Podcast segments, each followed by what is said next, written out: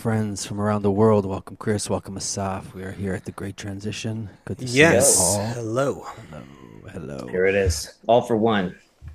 We are a couple of uh, students of the wisdom of Kabbalah, studying from our teacher, Kabbalist uh, Michael Laitman. We are studying every day from the authentic sources, and then we are coming out of our coming out of our cloud and uh, coming back to earth and uh, and dealing with family, dealing with work, dealing with traffic, dealing with crime, dealing with problems. And then this is the life of the Kabbalist, moving between two worlds. Uh, we're interested, and the purpose of the show is to talk about. Well, my eyes see one thing, but all of your books and everything that you guys keep talking about is some incredible reality, some harmonious, blissful, eternal reality. And the job of the Kabbalist is to is to bridge this gap, is to move us from one place to the other place. And what in in our generation, what's so unique, for example, if you look at uh, uh, the writings of a Kabbalist like the Rabash, uh, before you, you, you would open up a book by the Ari, for example, and he's talking about sphirot and worlds and connections. You have no idea what he's what, what you know what what does this even mean? Where is he talking? Um, and how would he know these things? And then the modern Kabbalist comes and explains this in relation to us on earth with our feet on the ground. How? Um, we are much much lower than that. We're we're students of those Kabbalists here, uh, learning from them how to see everything that's happening in our world through the prism that our teachers give us in order to see that eternal reality that uh, that the Kabbalists uh, are communicating to us that has already been prepared. So it's quite a huge task, and we're here once a week to discuss it through the prism of what's going on in the world. We love hearing from you. We love hearing your questions, your comments uh, to help build this thing. Because unlike in previous generations, where there might be, uh, you know, several huge, huge Kabbalists in the generation, what is for our generation now is that everyone will reach this love, that everyone will reach this good state together. That's what we've arrived at. It's called the last generation and that's why the wisdom is becoming so accessible and, and being lowered down by each of the uh, successive teachers lower, lowering the wisdom down more and more dropping the rope down more and more so we could grab it. Um, nevertheless there's still a lot of um, terrible things that we see with our eyes and a lot of sense that we need to make of, of what the heck is going on and, and why and where is our way out and uh, um, but but sometimes you come across one of these unbelievable nature documentaries like the ones that Asaf loves so much, and you could forget about all of your problems because all of a sudden you see that you know how we've talked about a dozen times here how the the currents of the earth the currents the ocean currents are all transporting the nutrients from you know the west coast of Africa over to South America and North America, and and there's another current up here between Asia and Canada, uh, between Europe and Canada, and on the Pacific, and how the birds, this bird, if it wasn't for this bird, then that uh, mountain lion wouldn't be able to do what he did, which made the coyote do that, which made the badger do that, which caused the river to flood, which made the salmon do this, and it's such an intricate, unbelievably beautiful, harmonious system. Um, you, you could almost forget that there are any problems when you look at something so incredibly massive and so incredibly uh, synchronized and, and integral. Uh, Asaf, I know you love these things. I know you're probably very excited about the, the mm-hmm. new uh, Our Planet uh, season that just came out. I, I very, very much am. I actually have to say. I mean, these are what's what's cool for me is that there aren't there's barely anything that I recommend that I can recommend people to watch, you know, on TV or you know Netflix, whatever it is today, right? And um, there's very very little that I, that I watch, and then there's and and if I watch anything, it's mostly nature documentaries or science related things, uh, just because you know that uh, is really kind of pretty much left as the only thing that that in, that can still be of interest to me. you know, it's uh, amazing that they still think that that that, we, that appeals to us. You know, that they're still at least making that kind of uh, uh, that, that those kinds of uh, Ah, films. yeah, that, that, that yeah, I'm actually surprised, and, and, they're very good. Anyway, so so yeah, there's a new um, Our Planet uh, season. Basically, there was season one. Now there's season two. These are like it's a mini series documentary thing, and they cover you know everything about how our planet, animal life, plant life, how it works. Beautiful, beautiful cinematic, you know, uh, kind of visuals and everything. But mostly, they really, really. Uh, uh, show beautifully how the planet is working as a, as a system. And it's from the same producers, by the way, of uh, Our Universe. Also, I, I, think it was also David Attenborough there doing the narration. Anyway, it doesn't matter. In Our Universe, it was very much about how everything happening on this planet also is completely integrated with everything that's happening in the rest of the universe and how things that have happened billions of years ago have echoes to this day in the form of life on planet Earth. Beautiful stuff, and to me, it's just, you know, they do a good job from a Kabbalistic perspective, I'm saying. They're doing a good job reminding all of us that nature is one system, that the entire planet and the, the whole universe is a single system. And yes, it's beautiful to see ecosystems and uh, and how they work in this interwoven kind of way and how everything is connected by the way our universe the one the the other series that I also recommend everyone to watch. It beautifully shows how everything's connected in the universe, not just across space, but also across time, because they very they very beautifully go into how you know uh, elements that were created billions of years ago in the belly of stars, you know, uh, are responsible for all the life that we're familiar with today. You know, the the the, the iron in your blood comes from you know, explosions of stars oh, billions is, of years fascinating. ago. This fascinating is stuff. So every every human that you would get mad at, or every human that you fall in love with, or whatever you think about the history of humanity, there would be no blood in yeah. any human without iron, and it's the iron. Where'd the iron come from? From the belly of stars billions of years ago. Uh, the, the from I think I think it's about um, about half a billion years after the the Big Bang. So very very close to the formation of the universe. Um, you know, just uh, just a few hundred million years after, you know, uh, the the the initial elements that later, many many billions of years, you know, later appear, uh, you know, form us. They were created then. That's very yeah. So it's, so it's yeah, and then for the iron to mind blowing for the iron to to get to this planet. Yeah. And for it to to to be and, able and to evolve, flow in your blood, right?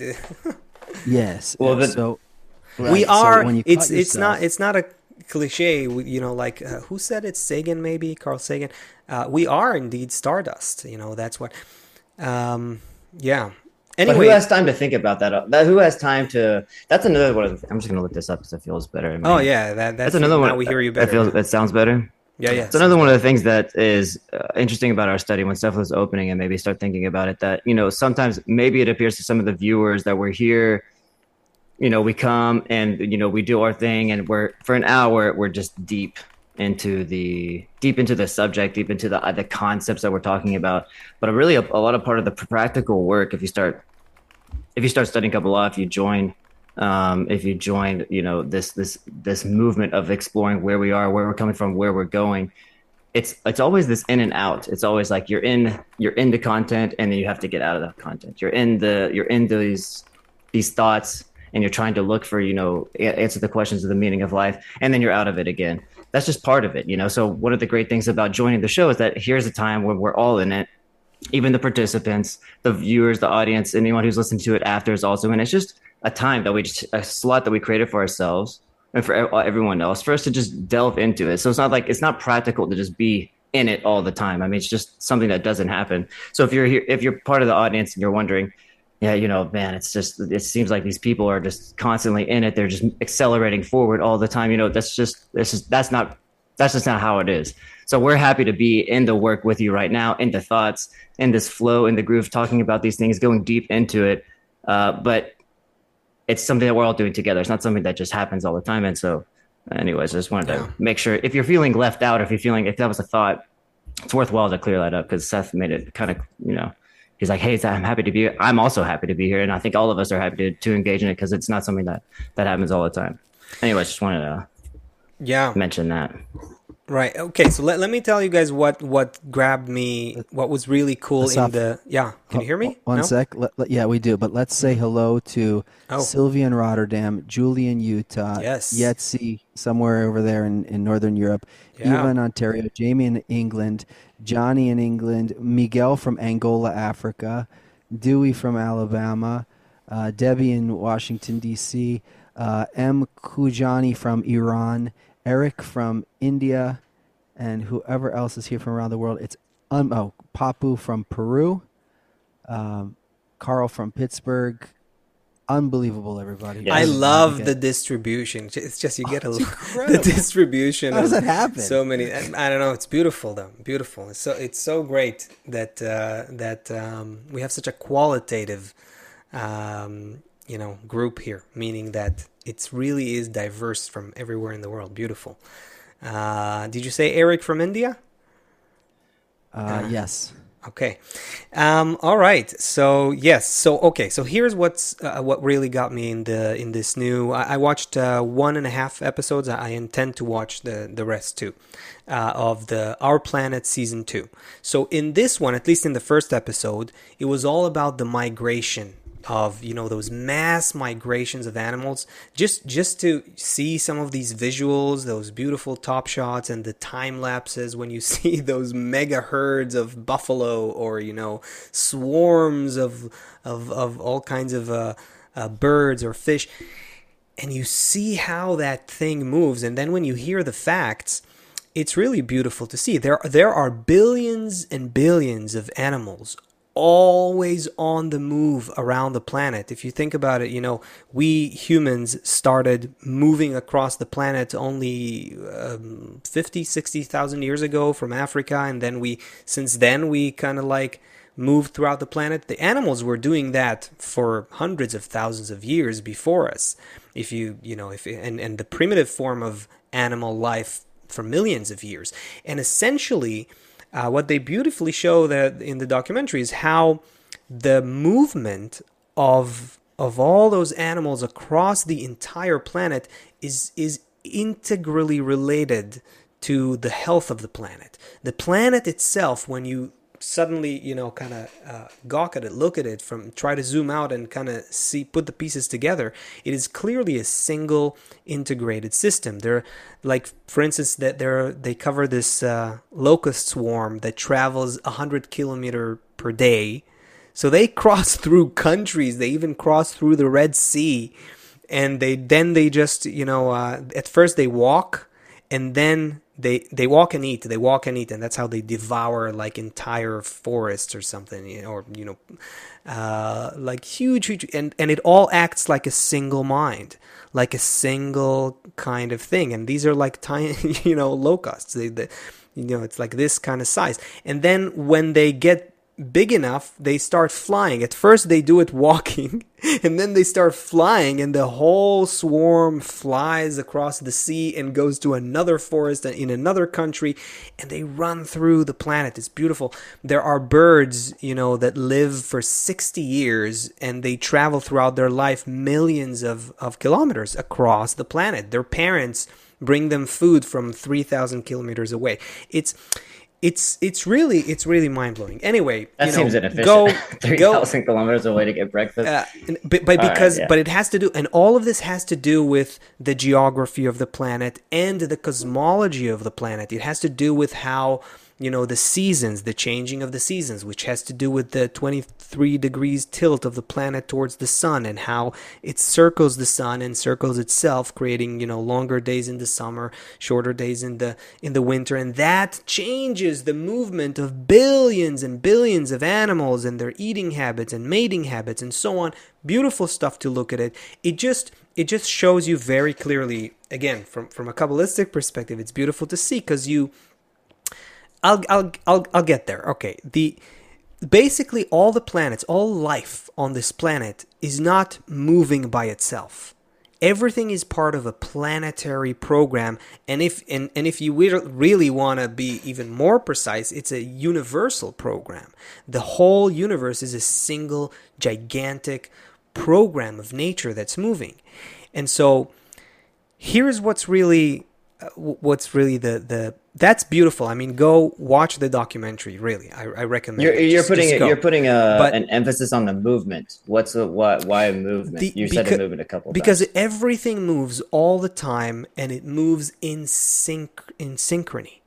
It's all synchronized, and so the question you ask yourself when you see that is, what is that intelligence that glues everything together? What is the connection between all of the everything, plants, animal life, cosmological, you know, phenomena? How does it all work together? And that's really that is really where, you know, Kabbalah kind of helps us complete the picture here because um, what we're seeing is through nature, through the still vegetative and animate levels of nature, is just hints of something we can call the mind of nature. Because the mind of nature doesn't exist in any one of the individual elements. Not in a person, not in a fish, not in a locust, not in a not in any one of those things. The mind of nature exists in the connection between everything that exists. The mind of nature is the glue that binds everything together. And therefore, the mind of nature, if you go a little deeper with what that means, that means that nature has a program that is beyond our immediate perception, and yet it governs everything that we do, think, and feel because it is the program that binds everything together, that connects everything together. Now, so, you know, scientists, and and here's you know to to, to kind of put a uh, uh, a distinction and similarity between scientists and Kabbalists. Scientists, a lot of them, are well aware of how the entire universe is connected and it's a single system. Uh, uh some of them even go as far as to say that the universe is a single thought. There's a famous quote from from uh, Professor James Jeans, who was one of the pioneers of uh, um, uh, many areas in physics, like quantum gravity and stellar evolution, other things. And he said, uh, you know, the more you look at nature, the more you study nature, the universe begins to look more and more like a great thought rather than a great machine. Why? Because, you know, a machine, you could say, okay, so the universe is one great machine, but that machine is everything in this machine is connected not just across all of space but also across all of time which means that there has to be a program here that holds all that exists within time and space in in it. And that's where it where it becomes very very uh, similar to what kabbalists have been saying for millennia Kabbalists have been writing for millennia that we exactly that we are living in a thought. We're living in a thought. They call it the thought of creation or nature's program. And so scientists they discover and research and tell us about this program from studying the results that they can see through their five senses. Here's the difference, the big difference between scientists and Kabbalists, which are also researchers, but of a different kind.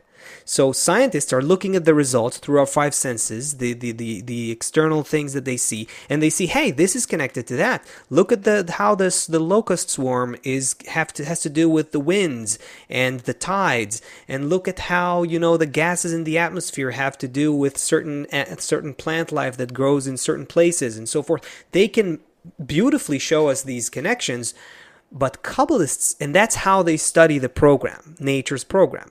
Kabbalists study nature's program through a completely different process, what they call equivalence of form, meaning they discover nature's program or the thought of creation, however you want to call it, the thought of nature, the mind of nature, they discover it by becoming like it, by beginning to calibrate their thoughts and feelings to think like and feel like that mind of nature. That's muted. If there's a billion Yeah. locusts or a couple billion locusts, right, and they're they're moving because of how the Earth is rotating, and then it causes, of course, it's probably great food if you're a certain kind of bird.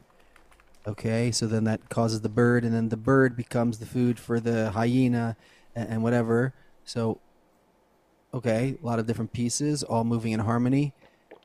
What does it mean that the Kabbalist becomes that thought? Right. So so the thought of creation, the thought of nature, the mind of nature is is not in any individual thing. It is the binding force, it is the connecting force. And so if we can somehow equalize our inner qualities, our desires, our intentions, our trajectory in our existence, why we are alive. Th- th- This is this is a whole big thing to get into. So now I'm I'm just you know in a nutshell, but if we can equalize our qualities, we can begin to experience that mind of nature because we're in it. Now the the the this is the unique thing that Kabbalists found, discovered. So for a scientist, for an ordinary scientist, that program of nature, they every scientist will tell you, you know, if they're you know uh, uh, reasonable. Uh, they're very intelligent, reasonable human beings. They understand they too are part of the nature's program. We're not outside of nature. But how we research nature in science is like it is something outside of us we relate to we we examine the locusts we look at the tides we look at the the the, the stars we look at everything as on the still vegetative and animate levels of nature as if it is just outside of us. Kabbalists look at it as if we are parts of that. And the same mind that runs through all animal life and plant life and and the the celestial bodies and the and so forth the, the, the this transparent sort of force that is unseen and yet it keeps all of the universe together it runs through us as well. If we can calibrate our thinking and our feeling to to match its frequency let's say then it can we can begin to experience it working through us working through our thoughts working through our emotions. This is what the kabbalists call equivalence of form. So, So, when, um, if I if I'm witnessing nature, uh, for example, and I see a baboon uh, eat, uh, you know, because baboons are, are carnivores, right? So they eat. Yeah. Here's a, here's a, uh, uh, I'm not sure which kind of monkey. yeah yeah we can see it we can And- see what you're showing yeah Okay, so he's gonna eat uh, a baby lion alive.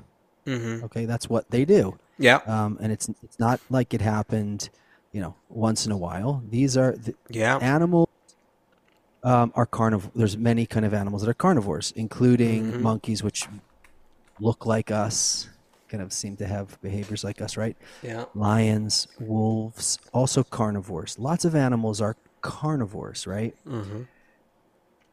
Um, and they eat other animals alive. Rip the limb off. Yep. You can go when our show is over. You can Google chimpanzees uh, eating, and you'll see they go up the tree. They grab another monkey, rip his arm off, or grab him and bite his face and start eating his face.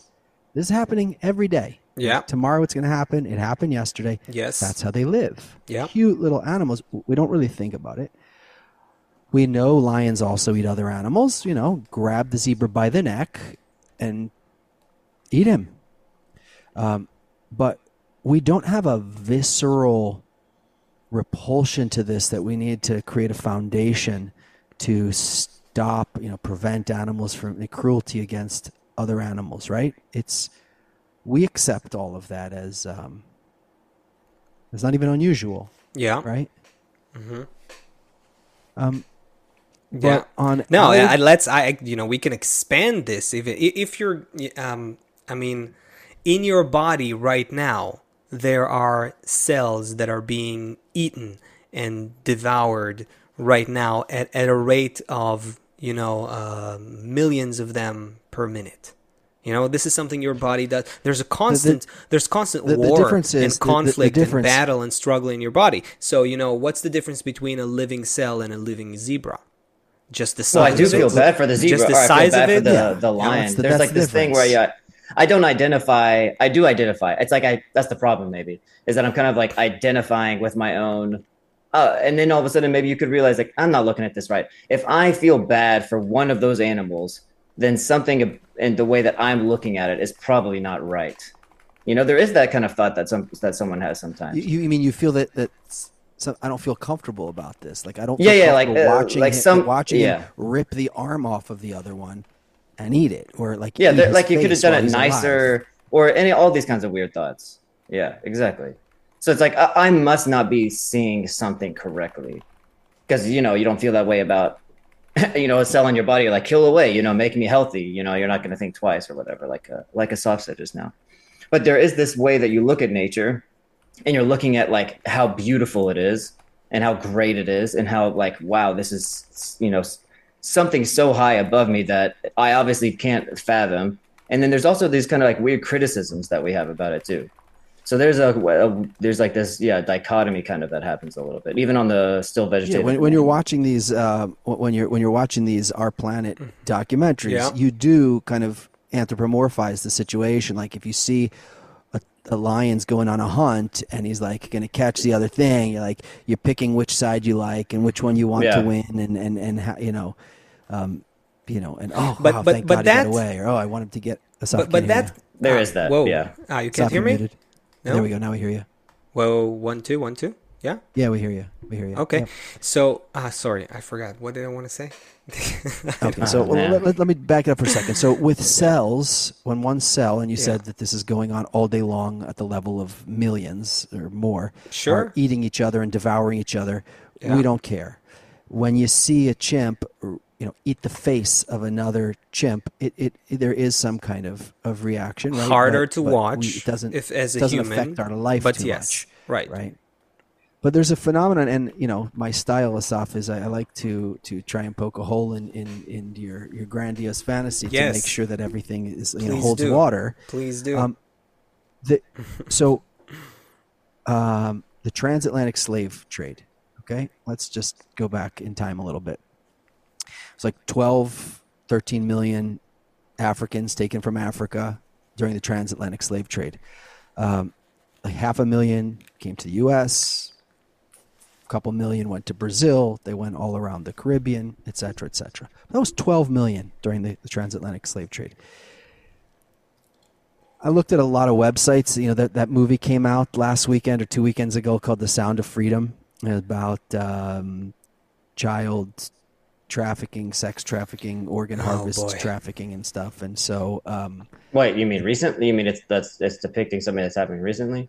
The- yeah, uh, yeah, it's a it's um based on a true story, from what I understand. And um, so I started looking into it as a person who cares deeply about humanity and, and the fate of humanity. And this story, for the last like 15, 20 years, keeps like surfacing about this. And so I started looking at numbers. So as I said, there was like 12 and a half million, say 13 million. Let's round up and give it the benefit of the doubt. Slaves involved in the um, transatlantic slave trade. Apparently, there's over there's between 40 and 50 million slaves today wow. around the world. 40 to 50 million slaves today in the world. They're responsible for the clothes we wear. There's way more insidious things. Uh, there's children that go missing that are that are um, either taken or or actually there's baby farms. I'm sorry to bring this up uh, uh, like in our forum here, but there are places where there's actual farms where girls are taken and impregnated, and then the babies are taken from them. Children are Wow. sold It, for like it, it almost sounds. I mean, five hundred dollars it's it for, for sounds organs for sex. hard to to to believe. Like the, can you hear me? I think I think Yeah, maybe yeah, maybe hear there's you. a delay. I Maybe mean, there's, there's no a- air in the room anymore, but I hear You broke up a little bit. Mm. Okay. Anyway, go ahead. Yeah. All right. So, um, you know, again, I, I like apologize for bringing this up, but when we, on the one hand, want to talk about this incredibly beautiful, harmonious picture, and then, you know, if I, if we felt, if we watched a chimpanzee eat another chimpanzee, right? There's a feeling.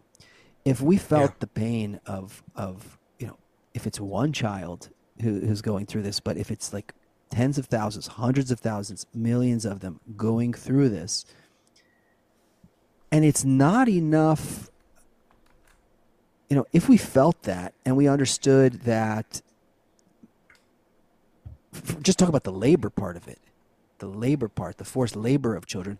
You know, maybe we would we be forced to like not buy coffee from the same place? Would we be forced to not be involved in like fast fashion, meaning like getting new T-shirts every season, or getting new sneakers when my other ones wear out, like, or or if my computer comes from a fact you know place where people, or my phone, or the chips from my phone, or the battery in my car, like, think about everything that's on our media now.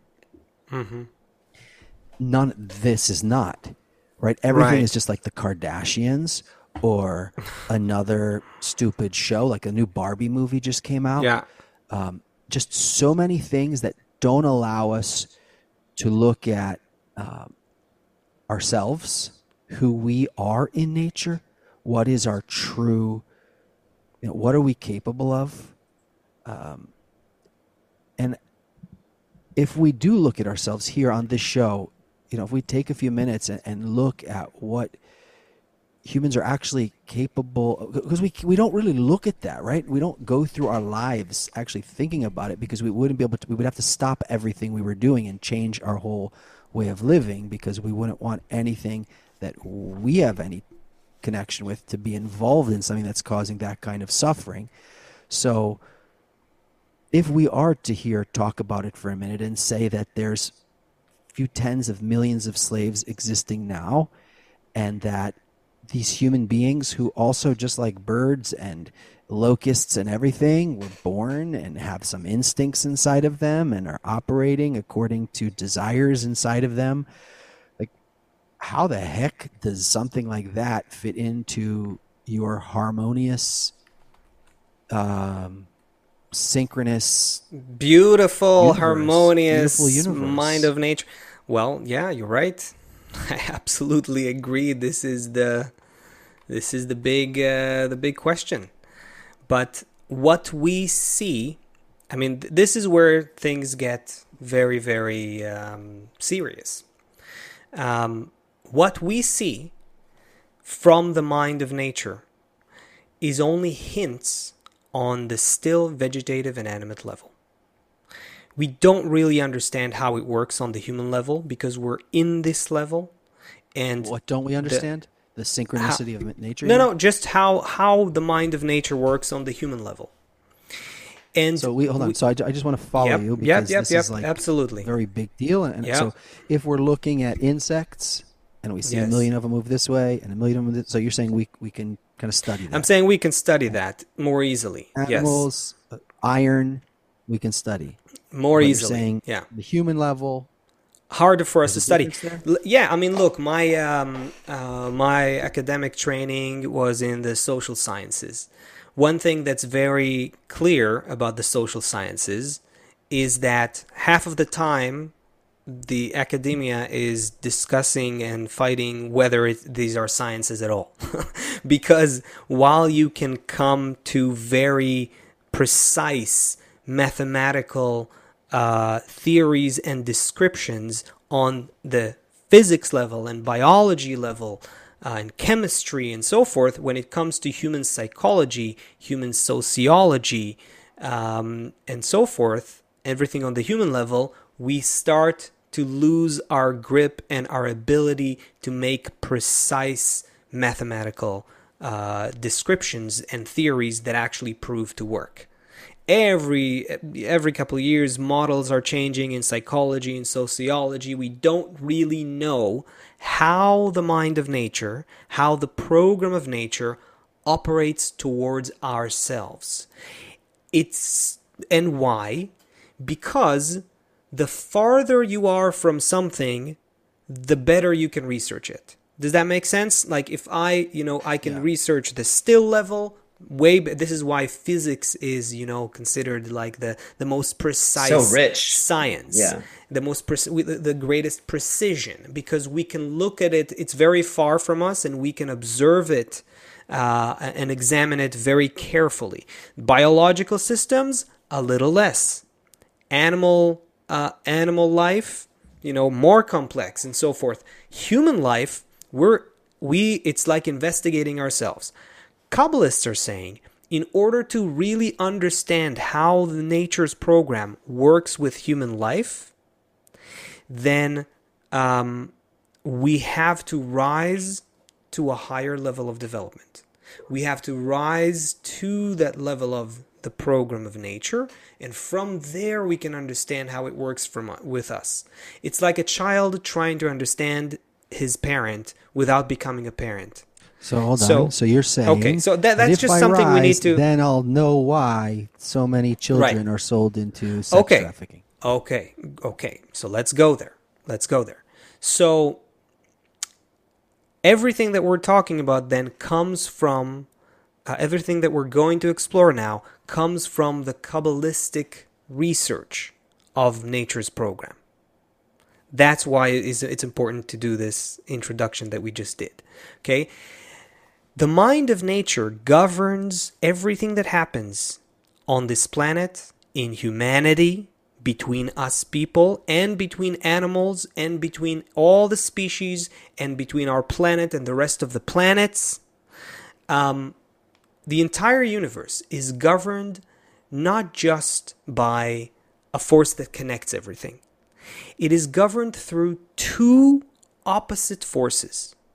This is essential to understand the Kabbalistic uh, uh, paradigm prism on, on reality. What does this mean? Two opposite forces? We can clear, we can very easily understand this from the lower levels, from the still vegetative and animate. Throughout the whole of nature, you can see ebb and flow, heat and cold, plus and minus, contraction and expansion. So as good as we want, so so we Mm-hmm. want some eternally beneficial, good, loving reality. So you're then hinting that we need to have some depraved, horribly suffering, eternal, terrible reality. you went a little bit too f- too fast for for uh, for me. The the uh, what I'm saying first is that nature runs through two opposite forces. Let's let's let's start there and, and, and take that as a as a as a premise that we can see and observe and it's very evident, right? Now, what is happening throughout evolution? Throughout the 14 billion years almost of the, the existence of this universe, the gap between the two opposite forces is growing.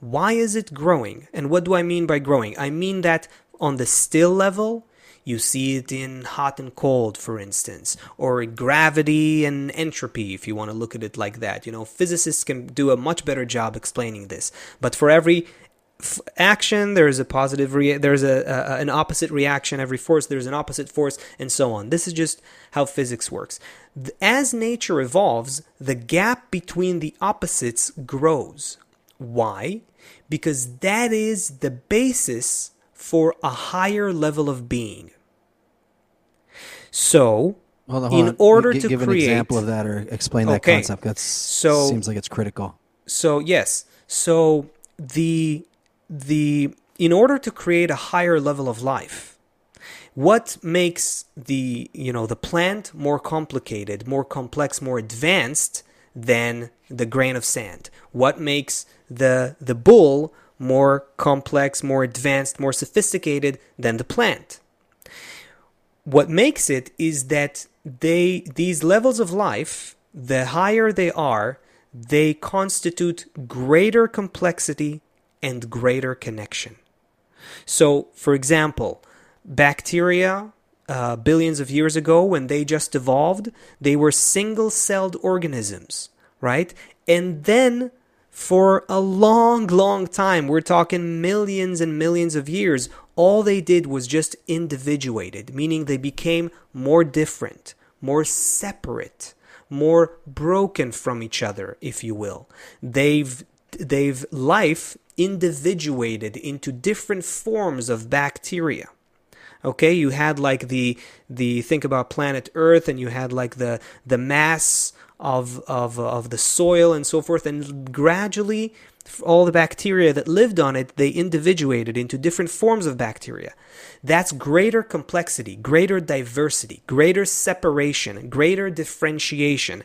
Then comes the other force of nature so that's one force the opposite force is a force that brings those differences together, that creates a more advanced connection between the disparate, separate elements.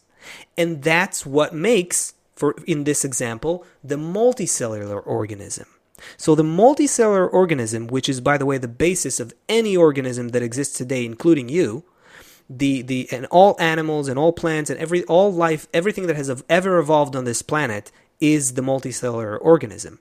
And so the multicellular organism is essentially different back types of bacteria, different kinds of cells coming together. It is specifically their diversity and differences and shattering from each other, brokenness from each other, separateness that becomes the basis for their newfound connection. And well, that, I get why this is so hard for humans then. Because like we can look at mm-hmm. we can look at still vegetative animate no problem. I'll look at this rock i'll look at this chemical i'll look at this. But what do humans have to look at? You're basically if you want to look at humans and you're a doctor and you're cutting them open you're saying okay you're the same as this beast over here the same as this animal over here maybe a little bit different but if we're having right. if, if you want it like you said psychology people are losing the grasp like don't know what to grab onto because it's not actual it's not this actual physical material that separates. It's you, you, it's complex. very hard it's, it's to, not... to to to look at the human from outside when you are a human and study it like you study bacteria. You just you're in it. You have to rise above it in order to study it. That's that's why it's very. So difficult. what? What? It, so so what? it, So then what? It, you can even say so. The doctor of the of the human degree is, I guess you could say, a kabbalist, right? So what is that kabbalist yeah. looking at then? So the kabbalist is observing humanity from a higher degree. What is that higher degree? Some resemblance, uh, equivalence, identification, sympathy um, uh, that that that that in, that provides him with a new level of perception of the mind of nature. That's why the, the Kabbalist is different from a scientist. A scientist still stays outside what they investigate. A Kabbalist becomes what they investigate, and they. What does the Kabbalist it. see, though? So the Kabbalist what does the Kabbalist see if he's looking at it? It's so the, more complex. So the beasts, the animals, which were like monkeys, you know, millions of years ago, became like humans. But then there's something more complex. We're saying on the human degree that makes it humans. If it's right separated and needed this force to come and connect so them. So then in, what's that? So as evolution progresses, two forces, the two forces that were at lower levels they were ebb and flow and heat and cold and male and female and contraction and plus and minus contraction expansion and so forth on on on on the human level and even before that on on social species on the more advanced levels of development they act through uh, they act through the network that is the organism and they create separation and connection more separation more brokenness, more individuation, more egoism, if you're talking about the human degree, and then more connection, more advanced level of communication, okay. collaboration, connection. Okay. So, so that's clear. So, so, so, um, when you look at the history of, of just planet Earth, every season, every cycle that happened was critical for the next one. Like if you look at how it came that that life would eventually be formed. So, um, Earth was on fire and created all this carbon. plants love carbon. So after all of that, then you had this huge proliferation of, of plants. Now Right. the plants sucked all the oxygen out, Yeah. which led to the next thing. But you see, if you have enough time, couple million billion years, y- you can get life, right? But it's Yes. So what? So here's the question: hmm While the Earth was 200 degrees Celsius, right? Like Yeah. whatever was there burnt to hell. Yes. And if you could have been there and made a movie about it, you'd probably say what a fiery hell life was Yeah. and how terrible it was, right? And everyone would feel really bad for you. But the the, the, the, the, clincher here is nobody was there. The only thing suffering was a bunch of elements, Uh huh. right? But today, it's like 200 degrees Celsius, except Yeah. you have a mind and a heart. Yeah. Feel that you're burning in 200 degrees Celsius. It's Yeah. the same. I I agree with you. It's always been Mm-hmm. back and forth. I get that part. And I get that how it leads to development. Yep. But as the development continues to go forward, right? It's like one thing if a leaf gets eaten by a, la- an ant. It's another thing when a chimp gets his face eaten by another chimp. Or when or when human children are human are, locked Yeah. In a room from the time they're four years old Yeah. to 15 years old, you know, and then and then once they're no use for that anymore, they're sold for their organs to be harvested. Horrible. You know, It's yeah. So horrible. the the, the Yeah. quality of the suffering is, you know, you can't even compare. So it's it's where where does this fit into this?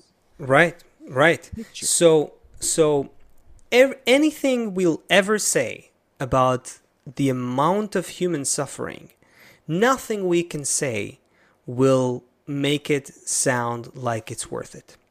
And you know what? It isn't. Here's what Kabbalists are telling us here. Kabbalists, first of all, they're not here to tell us that everything is just beautiful and great and harmonious and it's all just fine and we all.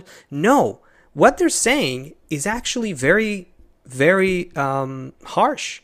They're saying, listen, we are in laws of nature. These laws of nature are uncompromising. Evolution is happening.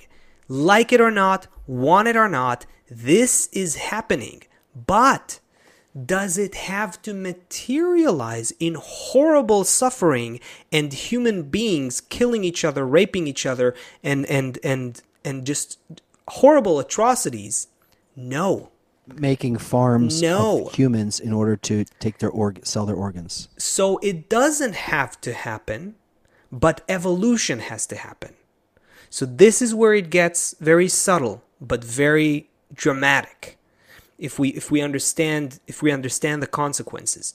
What Kabbalists are saying, look, the whole thought of creation, the whole the whole thing is about moving the creation, us included, and actually the main part of creation, moving from an uh, uh, um, a state of shattering to a state of separateness, a state of heightened um, uh, conflict between all the pieces that manifests in a growth, rampant growth of the human ego. We have to move from that state that we can call, in Kabbalistic terms, shattering. We have to discover that shattering to the fullest, to the fullest, because by becoming the most shattered, the most broken from each other, the most e- egoistic towards each other, by that we can then come to the un, uh, undescribable uh, uh, attainment of conscious wisdom- oneness between us. In, in the now, wisdom of Kabbalah, we're we're always trying to depict and live into this this state of unity and love and connection. What is this recognition of our shattered state that, that the Kabbalist also deals with? What is that part of it? Yeah, because when you, when you say it like that, you're when you're saying the shattered state and like more complex and more egoistic, it sounds very scientific when you say it that way because you're it's basically just the same template that's happened from the still vegetative animate. Yes. But it gets here, it's all of a sudden has like this emotion to it. But when you say it like that, it sounds very Wait, let let's sit let's let's dwell on this for a second. Let's dwell on this. What is the difference between how the template, how the thought of creation, how the mind of nature, the two opposite forces. We were talking about two opposite forces. What is happening here? Uh, all throughout nature, more shattering is revealed and then more connection is revealed. More Okay, so what- what does shattering it is mean revealed for a more person to reveal that shattering. so the shattering um, And is it something On- that a person does, or is it something that's happening collectively? Like, oh, I, now I can see on Google that there's a lot of slaves. So I, okay the, sh- the, the what we call shattering is a process the revelation of the shattering or the recognition of the shattering is is a process that's happening that is the basis of evolution everything that you see evolving on planet earth in your in in that appears as a material form of evolution is actually the unfolding of this state of shattering and then that shattering is becoming corrected, completed. This process happens instinctively uh, uh, as a program on the still vegetative animate. That's why stars explode and new elements are born in them, and then these elements are fused together by gravity, and then new a new still inanimate matter forms and that's why that inanimate matter then later becomes different elements again and then it becomes living elements that that work together and so on and so forth right and you, have like a what, what, uh, what, what, what is the what is the revelation of the shattering? So okay so the revelation of the shattering means that all of creation is actually one but it doesn't feel that it's one therefore it has to first feel separated disconnected shattered in order to then feel consciously that it's one again. That's why we are here right now. This is why so evolution painful. is happening. That's super painful. Super painful. If that Because- Kabbalists are saying, wait, wait. So, so Kabbalists are saying this.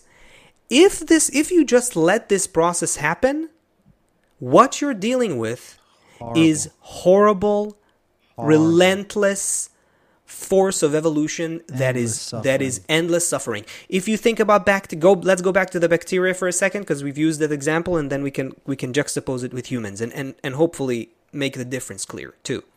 The the, the bacteria fought each other for about a billion, a billion and a half years they were in in their juvenile evolutionary state let's say where they conquered each other and devoured each other and and uh, uh, didn't in- have hearts and minds to feel how bad it was. that's right. That's right.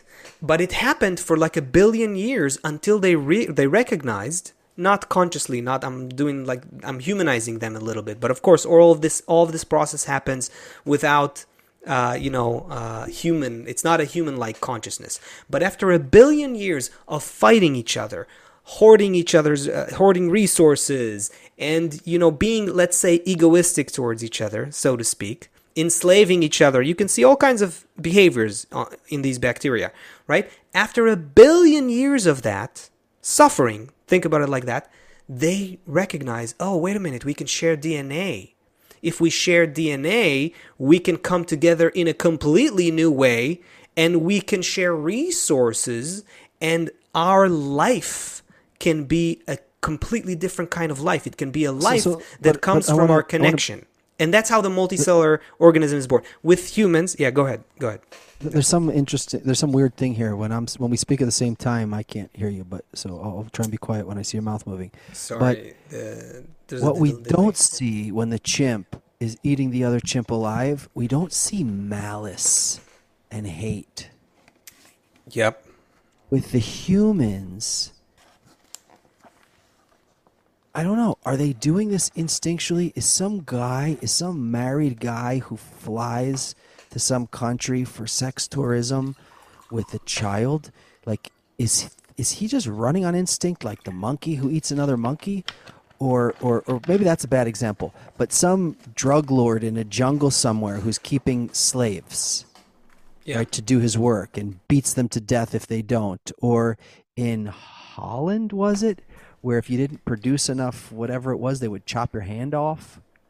Um, you know, like That's kind of Willem's. But he he even mentioned that he's like the difference is that animals do it for food, and then you know we do it kind of out of this emotion of hatred. yeah, like there's there's something. Uh, there's another quality to this Yeah. recognition in the humans Yes. that what what's that all about? I mean, it's So- very disturbing. So what on the, the extent of the human depravity and what a human is willing to to to inflict upon another. Yes, yes, and the thought of creation. Right? Uh, I'm buffering. I'm still buffering. Not I- just you, I I, think could- the whole broadcast. Okay. No, but I think now it's fine. I, I saw a little bit of. Uh, I I saw Okay. the, the. Sorry. Uh, Julie Dahan says uh, buffering. Okay, Debbie said it's buffering for her too. But I, okay, I hope it's good now. Uh, my my software says now now it's good, but Okay, uh, yeah, it was now. blinking for a bit. Um, where were we?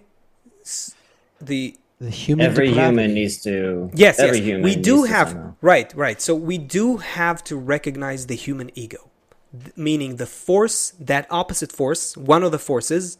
Kabbalists, Kabbal- Kabbalists call it the left. The two forces are called left and right in Kabbalah. We're gonna have to discover the shattering, discover the left, discover the ego, recognize how hateful we can be towards each other to to the point that we are willing to to to destroy each other. Yes, we're going to have to discover that. But and here is the big but. Does it have to materialize in horrible suffering? Do we have to actually go to war with each other, uh, murder people, kill others? Uh, like you said, what, what did you say? Uh, is slavery, child trafficking, horrible things. Does that have to happen according to nature's plan? No. No. Why? Because the two forces on the human level, they work on the level of consciousness. The whole point of the conflict between the two forces is to lead us to the conscious re- uh, uh, request, uh, desire, intention to rise to a new level of connection. That means that if we can use our consciousness to go faster towards where evolution wants to take us, we can save ourselves from the painful forces of evolution pushing us from from the back. So in other words, we're can, in a what can we're in we a do yeah. from where we're sitting right now in order to alleviate suffering in the world? So the only thing that we really have left th- think about it. Okay, let me explain it like this. Why do why are we in a situation today where how many did you say Mil- how many millions of people are Forty million. 40 million people are enslaved and that, that part of these people are children children. some of these people are, are, are children Yeah. how did we get to such a state because the ego is developing and growing within us but on the other hand we are not developing our conscious awareness of our interdependence and connection to each other. We're not developing a sense of connection to each other because if we felt that we're connected, if we felt that we are one system, if I felt that all the rest of humanity and the rest of nature, by the way, is a part of me, I would never be able to to use my ego in this way and we wouldn't end up with these horrible uh, um, manifestations of the human ego. So, what we're what we're lacking is conscious evolution. We're in a race between painful evolution has to happen. It's gonna happen. Kabbalists are being so clear about it and so uh, they're so uncompromising. If you read what the, the, the, the ancient Kabbalists said, that they said, should I even say it out loud? They said horrible things can happen to the point that mothers will will will cook their babies. Um, this is we, we don't even understand man's depravity, the human ego, what can come out of us. But So Kabbalists are not some airy fairy, oh, kumbaya, let's sing along, it'll be fine. No, they're saying we have to understand the laws of nature. Ego is growing and it will continue to grow, like it or not. That's the laws of nature. But nature leaves us this latitude, this area called human consciousness. We can take the path of conscious evolution instead of painful evolution. What does that mean from where we're sitting right now? The only thing the only thing we can do to really save suffering, to really alleviate the painful uh, um, thrusts of evolution, is to work on our desire, on our heart, on our intention and desire for this future state of connection between us. That's it. The faster we move consciously towards it, the less material suffering we will need. And that's the difference between the human and all the rest of nature, which cannot do this. That's it. That's what I love about this show. There we go. We had an hour. Maybe you were lost in who knows whatever kind of Netflix shows. Maybe you were like really felt low because you've I don't know seen the trash pile up in uh, where was this? Uh, we did a show about it where all the hot fashion ends up, or who knows? I don't know. You've got some PFAS chemicals out of your faucet everything seems dark, maybe maybe no hope.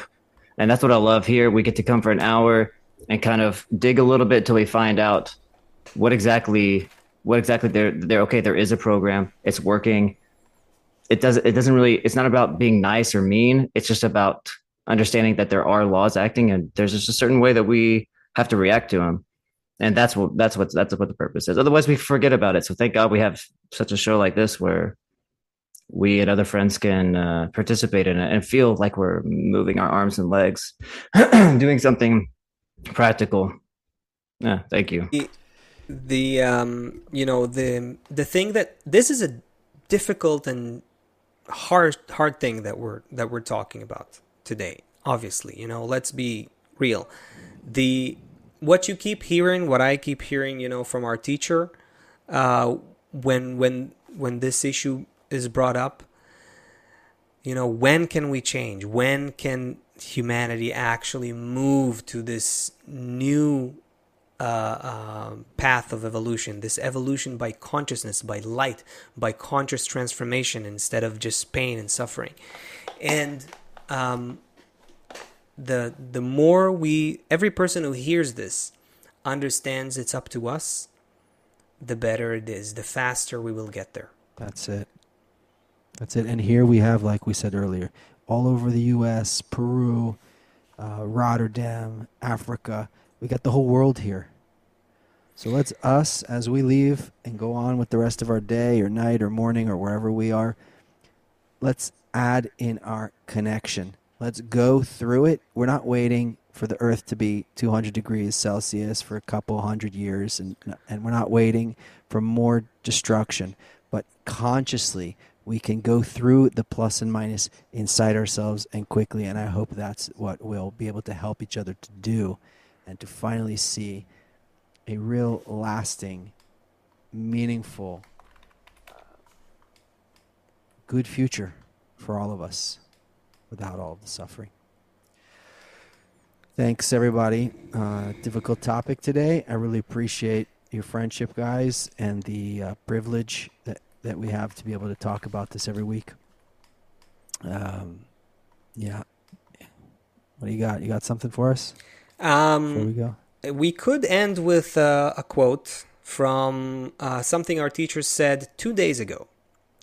Um, check this out. Um, I'm going to translate it on the fly because it's uh, it's in front of me. It's a paragraph in Hebrew. Um, the, there was a question. What's the difference between the revelation of the shattering between us uh, on the level of thought versus uh, on the corporeal level? And is it possible that the entire shattering will appear only in thought? And here's what uh, our teacher kabbalist dr michael Laitman said. Essentially yes. If we can do this if we can act with the power of thought alone by the connection between us, we can undergo all the corrections and become in that final form of similarity to the Creator. Creator in Kabbalah is the same as saying nature. It's the same thing, or the mind of nature, right?